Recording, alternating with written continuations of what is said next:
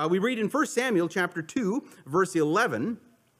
Then Elkanah returned home to Ramah without Samuel, and the boys served the Lord by assisting Eli the priest.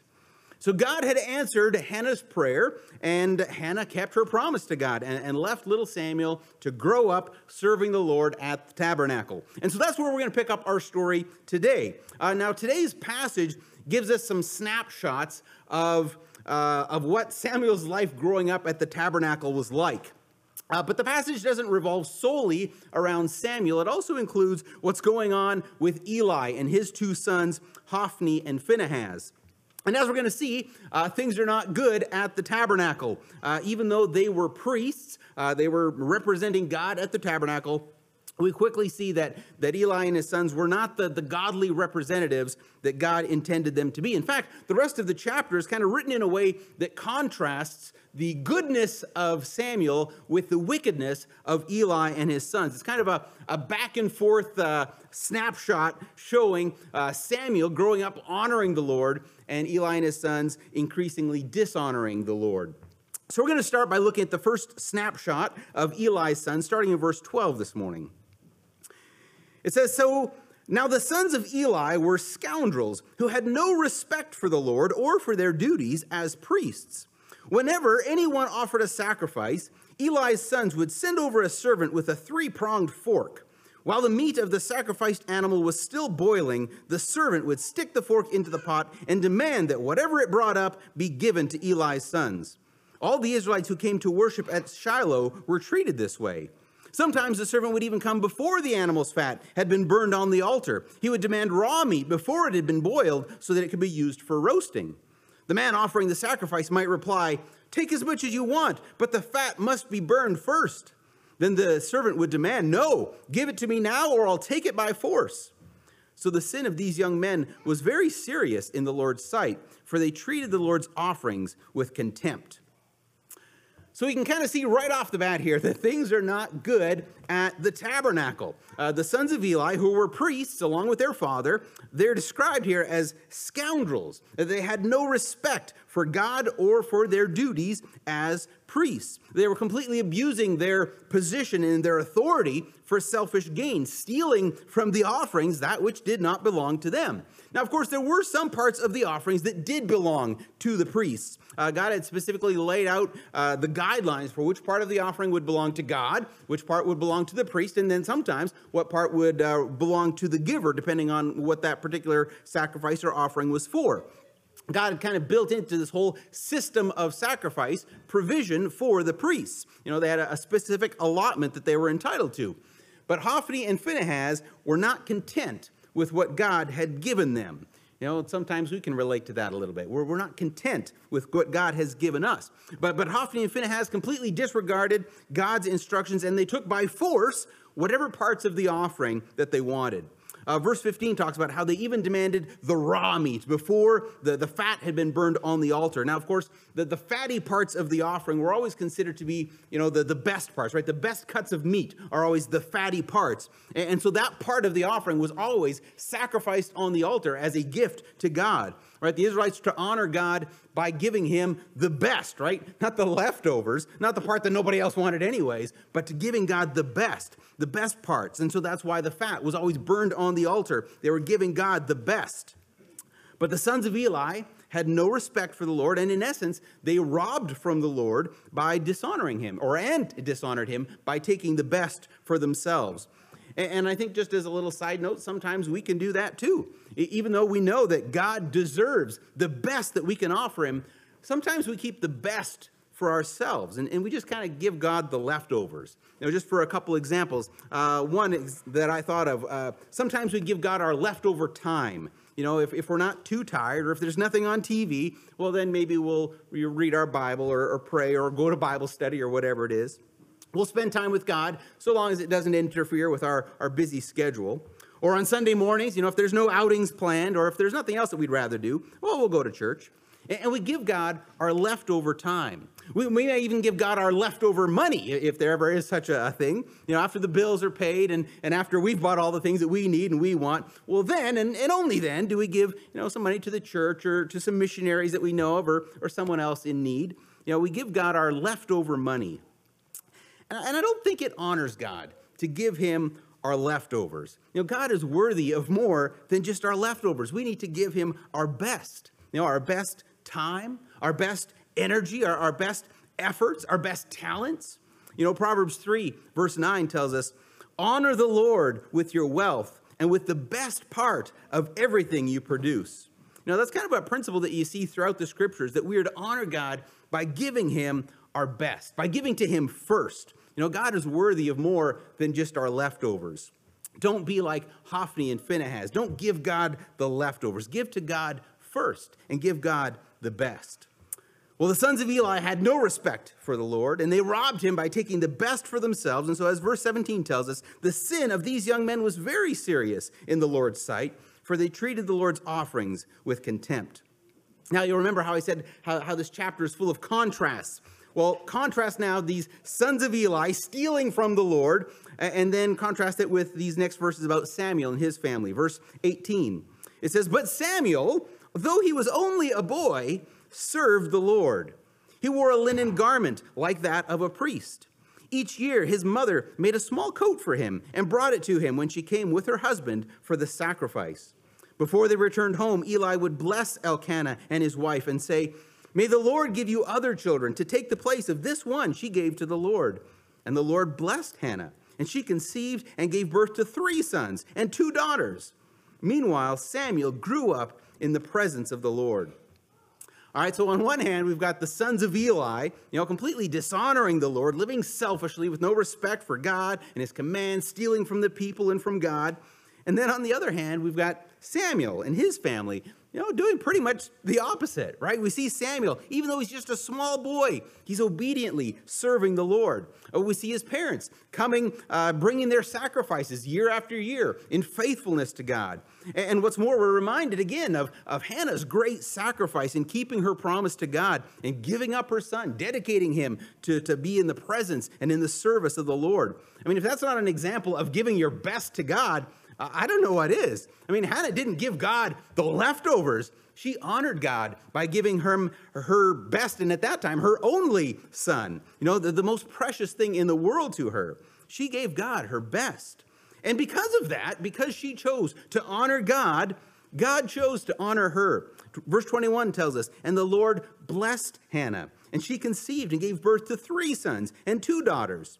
Meanwhile, Samuel grew up in the presence of the Lord. I mean, what a blessing for a, a woman who was barren, just absolutely brokenhearted because she could have no children, for her now to have six children. You know, God was clearly honoring her because she had honored the Lord which of course is quite a contrast to the sons of Eli. Uh, verse 22 continues with another snapshot of their utter disrespect and disregard for the ways of God. Verse 22 says, Now Eli was very old, but he was aware of what his sons were doing to the people of Israel.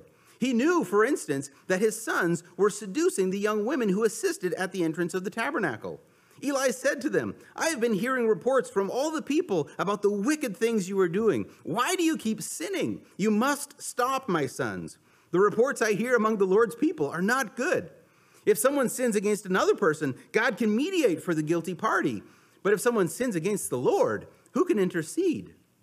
But Eli's sons wouldn't listen to their father, for the Lord was already planning to put them to death. You know, it's clear that these young men ha- have no respect either for God or for their father. You know, their hearts are, are so hard towards the things of God that at this point, God is ready to put them to death. I mean, God knows their hearts. He knows that despite their father's pleading, there's not going to be any repentance. There's no sorrow for what they had done. These young men had become so hard hearted that God knew they would never acknowledge their sin and, and ask God for forgiveness. Because if they would, God would surely forgive them. You know, that's, that's the character of God. In fact, God has promised to forgive anyone who confesses and repents of their sin. 1 John 1 9 says, But if we confess our sins to him, he is faithful and just to forgive us our sins and to cleanse us from all wickedness. You know, God delights in offering us forgiveness. It's his joy to cleanse us from our sins. Sometimes we get this idea in our head that God's just reluctant. He's tired of us coming and confessing and repenting. No, it is his joy to cleanse us of all of our wickedness, to forgive our sins. And had Hophni and Phinehas repented of their sin and confessed to God and changed their ways as their father had or pleaded with them to do, you know, God would have surely forgiven them. But as it was, their hearts were hard, and they refused to listen to their father. They refused to listen to God. And because of that, God had determined to put them to death. And then, here's that contrast again with Samuel in the next verse, verse 26. Meanwhile, the boy Samuel grew taller and grew in favor with the Lord and with the people.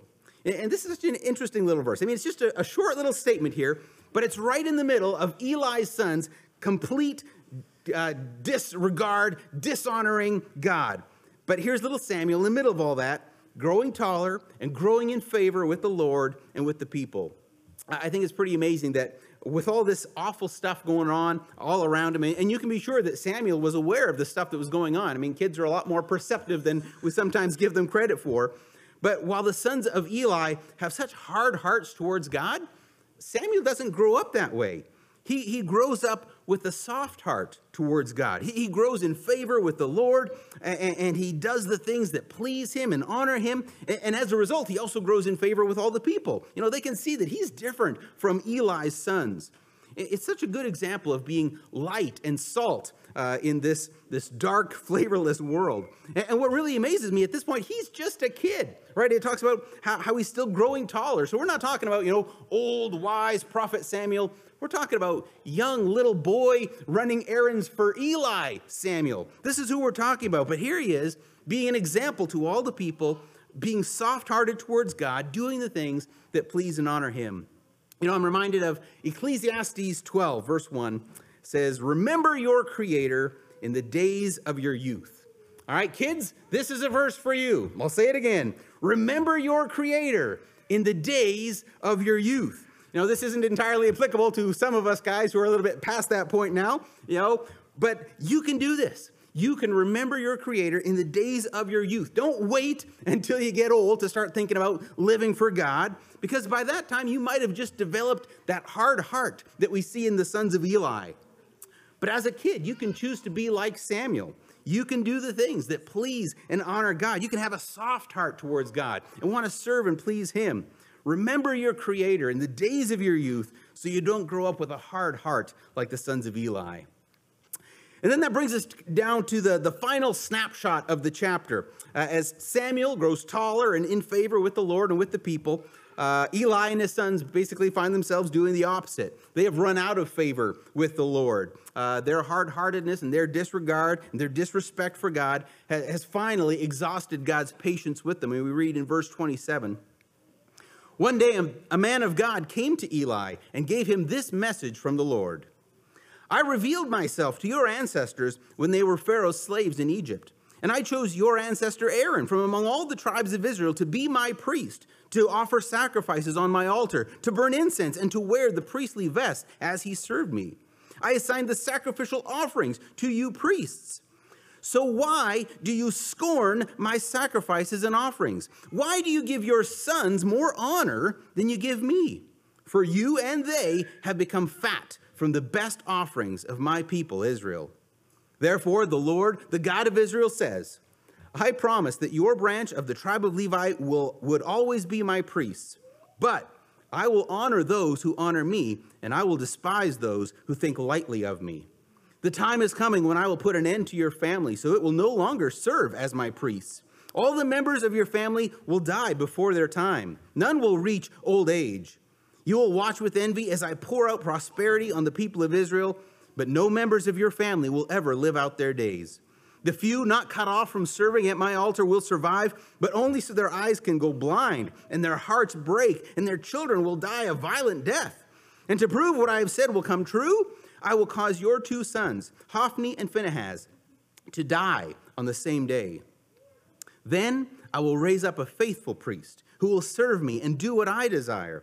I will establish his family, and they will be priests to my anointed kings forever. Then all your surviving family will bow before him, begging for money and food. Please, they will say, give us jobs among the priests so we will have enough to eat. It's a, a pretty sad statement, a, a sad message from the Lord. Both Eli and his sons had failed to be the godly representatives that God had chosen them to be as his priests. They had failed to honor God. In fact, God's main indictment of Eli here was that he honored his sons more than he honored God. He says, Why do you scorn my sacrifices and offerings? Why do you give your sons more honor than you give me? For you and they have become fat from the best offerings of my people Israel. Now, even though we see Eli pleading with his sons to stop their wickedness, it seems he never actually did anything about it. You know, he didn't take any steps to, to discipline them or to stop them. He didn't remove them as priests or anything like that. In fact, it seems that he ate their stolen meat along with them. You know, God says, For you and they have become fat from the best offerings of my people Israel. Eli's family had failed to honor God, and as a result, God would no longer honor them. And that's kind of one of the, the key themes that kind of comes out of this whole chapter here. In, in verse 30, uh, it says, Therefore, the Lord, the God of Israel, says, I promise that your branch of the tribe of Levi would always be my priest. But then it says, But I will honor those who honor me, and I will despise those who think lightly of me. You know, that, that's a principle we see throughout this story. God honors those who honor him, and he will despise those who think lightly of him. You know, we see this in the life of Hannah. You know, she determined to honor God by keeping her promise and dedicating her son to the Lord. God honored her by giving her more sons and daughters. He, he blesses her with the family that she's always wanted. You know, and as Samuel grows up, you know, obediently serving the Lord, keeping that soft heart towards God, God honors him and he grows in favor with the Lord and with the people. But of course, on the flip side of that is the sons of Eli despise the things of God and they're stealing from the people, robbing God of the best and keeping it for themselves.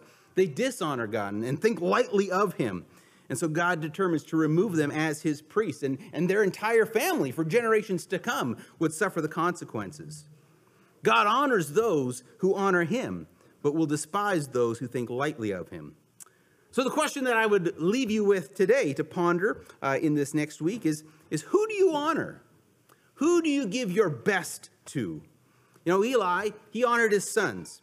He, he refused to discipline them or, or intervene with their, their uh, whatever they were doing, even though he knew that they were sinning against God. He chose to honor them more than God. And his sons, they, they honored themselves. You know, they, they stole from God and took the best for themselves. They, they had no interest in honoring God. They chose only to honor themselves. But Samuel and his parents, they honored God. They gave God their best. They did all that they could to please and honor him. So who do you honor? You know, who gets your best time and your best energy and your best effort? You know, is it your career, perhaps? Your family? Yourself? Who gets the best? Do you give God the best, or does he just get the leftovers? Well, this morning, we want to share communion together. We want to remember and celebrate how Jesus gave his best for us. We're told in, uh, John 3:16, "For God so loved the world that he gave his one and only son, that whoever believes in him shall not perish but have eternal life." God gave us his best, his beloved son. And he's honored us by sending his son to die in our place so that we could live. And it's certainly not because we're worthy of that honor. I mean, we are selfish and sinful to the core. We deserve eternal separation from God. But yet, God, out of his incredible love for us, made a way for us not to perish, but to have eternal life. And he did that through the life, the death, and the resurrection of his son Jesus. So, how can we, in response to that, give God anything but our best. So, this morning, if you've accepted God's gift of e- eternal life, and if you've put your faith and trust in Jesus Christ for the forgiveness of your sin, then I would welcome you to join with us in sharing communion this morning. And if you haven't done that, you know, I'd really encourage you to put some serious thought into that.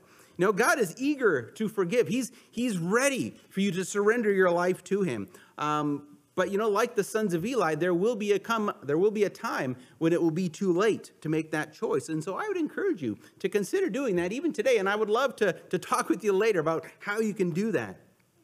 In, in just a few moments, uh, we're going to have the guys come around with the, the bread and the cup. And of course, the bread reminds us of the broken body of Christ, which was whipped and beaten and nailed to a cross for you and for me.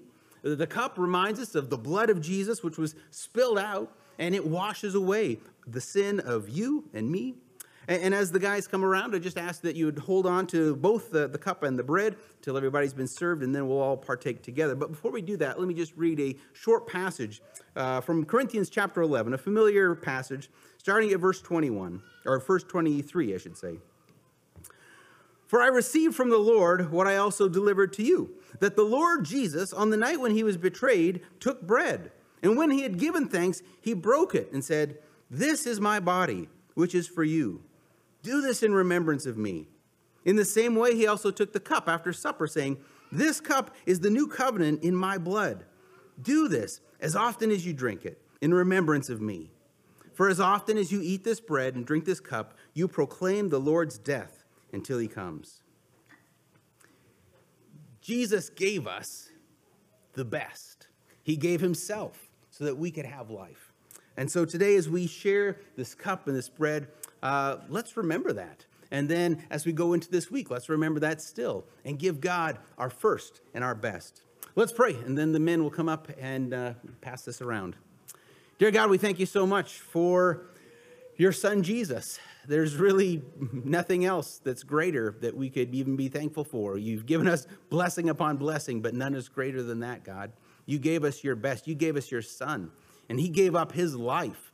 He went through uh, horrible, terrible things. He took on the guilt and the sin, the weight of all uh, of that from every person who's ever lived on this planet. He carried on that cross and he paid the price for that.